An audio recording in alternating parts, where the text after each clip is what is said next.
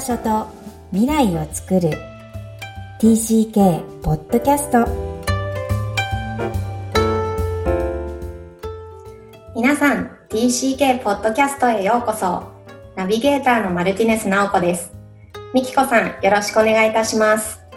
黒田みきこです。ダジャハオハールワン。よろしくお願いします。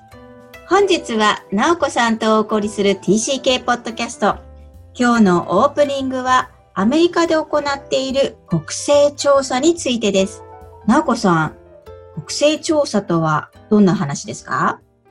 はい。10人に一度行われる国勢調査。これでアメリカの全人口を把握します。それで教育や病院などの予算を決めたり、国会の議席などの数を決めるんですけれども、の3月にこちらの回答依頼文書をいただいて、久しぶりに感動しました。へえ、何に感動したの？書面を開けてみると、アメリカの公用語は英語と、うん、まあ、スペイン語などもあるんですが、13カ国語で英語と同じレベルでの説明文書が入っていたからです。うーん。どういう意味？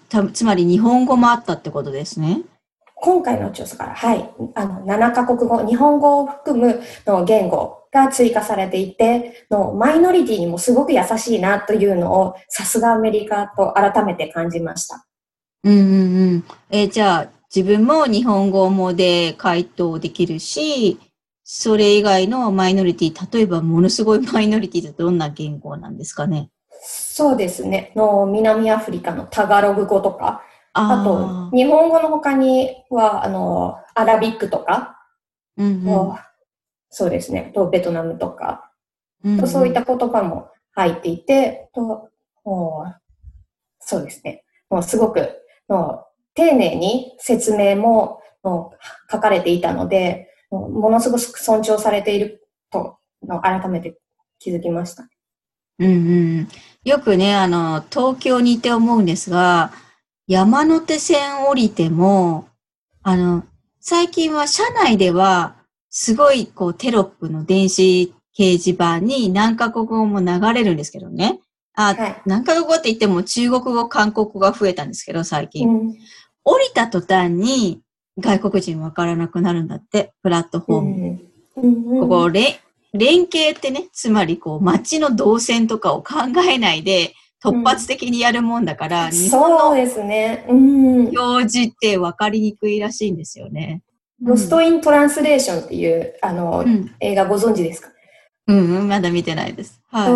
多分10年以上前のやつなんですけど、アメリカのハリウッドスターが日本の東京に来て、カルチャーショックを受けたっていうので、はいはい、とたくさん日本語を監督、映画監督が喋るんですけど、通訳の人が最後の一言というか、要約して一行しかあの説明しないんですが、もっとあの細かい動作のところとかは、やっぱりアメアメリカ人だけじゃなくて、の外国人も本当は知りたいところだったので、そこのところまで今回の国勢調査は、のアメリカ人と同様の丁寧な説明があったので、ものすごく感動しました。なるほど。じゃあ大事にされてるっていう感覚を覚えた。言語ってね、大事ですよね。そうですね。あと、やっぱりアメリカだなっていうのは、のなかなか他の国ではここまでできないなっていうのを感じているので、素晴らしいと思います。うんうん、なるほど。わかりました。はい。今日も TCK の特徴、生活自体を深く掘り下げていきたいと思います。TCK は移動を繰り返すことで異文化を転々とするイメージはついてきました。今回はその移動がもたらす文化のバランスについてです。はい。えー、TCK、え特に移動を続ける子供たちがどのような文化のバランスを身につけていくのか、またはアイデンティティの確立とか、えー、文化を自分のものにしていくという内在化は切っても切れない課題です。あの、バランスとは難しい話ですよね。TCK ってどの文化の基準とかルールを身につけてばいいのかっていうのが、まあ、幼いからというよりは、その発達段階の中で、どう自分を表現していくのかっていうのを、あ難しいっていうのはよく話に聞くんですが、私の例で言えばですね、あの、やはり5歳から8歳のアメリカなので、アメリカで難しいってことはほとんどなかったんですね。集団生活が始まるので。ただ、帰ってきてから、えー、日本に移動してきてからの、えー、バランス、特にどのように自分がその周りの基準に合わせるかっていうのは、えー、難しかったのをすごい覚えています。例えば、アメリカでは出て行きなさいって言われると、こう、出ていくことで褒められるんですけど、えー、日本で出て行きなさいって言われた小学校のよう、4年生だったかな？あるんですけど、出てったんですよ。そしたらね、怒られたの。あの、わかります？その感覚。なるほど。えだってさっき先生出ていきなさいってか、本当に反省して私の気持ちは反抗で出てったんじゃないんですよ。なのに、そこでは、その出ていくっていうことが反抗的に捉えられるっていうことを知らなかったし、その場でも説明がなかったんですね。で、家に帰ってきて、それだけはなんか、あまり相談しない子だったんですけど、うん、何かは何から分からなかったので、出てったら怒られたんだって話をしたら、母は何も答えられなかった。うん、でも、帰ってきた兄が、ああ、それねって、た、あの、日本ではね、言われたことと逆のことやればいいんだよ。で、教えてくれてから、ものすごい納得がいって、多分今までの中に蓄積された、もう忘れちゃいましたけど、いろんなことが腑に落ちたんですよ。へだって、今まで、あれ？あれ？って多分怒られてなくても友達同士で、あれ？ってなんか変だねって思わされるような何かこう、微妙な雰囲気が流れたり、うん、なんとなくこう、つじまが合わなくなったりしたことがあったんでしょうね。うん、その時に未だに覚えてるのが、あ、そうだ、そういうことか。って思った瞬間から、あの、頭で考えるようになっちゃったんです。日本では。日本語を聞いて肌感覚で、未だになんですかわからないので、あの、肌感覚じゃない、わかんないときは頭で考えて、多分逆？とか思いながら、変換してるんですね、文化を。そうそうそう。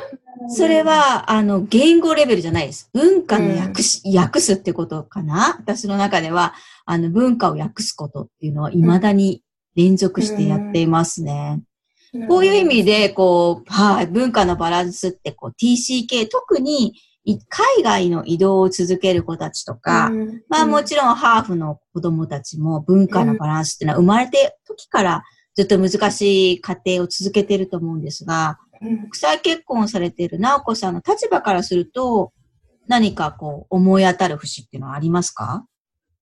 そうですね。私の子供は生まれからアメリカで、親は私、日本人、主人はスペイン人なので、もう文化を経験していて、やっと2歳になって自我が出てきて、どんな子になるんだろうって様子を見ていたんですけれど、そしたら、人によって使い分けているなというのを気づきました。うんうん、なるほど。例えば、うん、私のことは私の文化。で主人のことは、あの主人とのあのコミュニケーションで培われていて、友達でもやっぱりアメリカ人もいれば、フランス人もいて、だって日本人も韓国人もいる環境なので、その人によってその人と人によって言語も一緒なんですけれど、使い分けているのを感じています。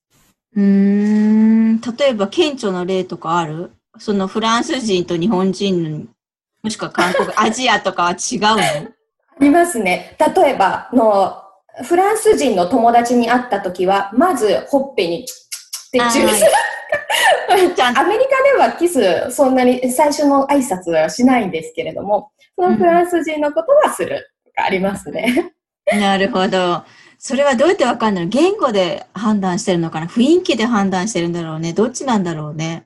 の習慣がそうですね。やっぱりそのフランス人の親が、まずは、あの、挨拶してからね。確かに確かに。なので、うんうん、あの、どこからか、そこからまたフランス語も覚えてきたりしているので、うんうん、面白いなと思います。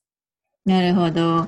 これこそね、文化っていう説明をすると、あの、表層文化、目に見える形の、例えば今おっしゃった言語とか、その習慣、挨拶も表層文化ですよね。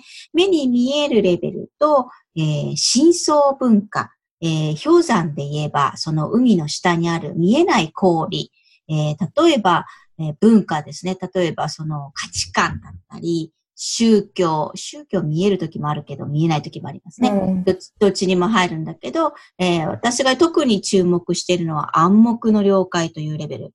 さっきの私の例は暗黙の了解なんですよね。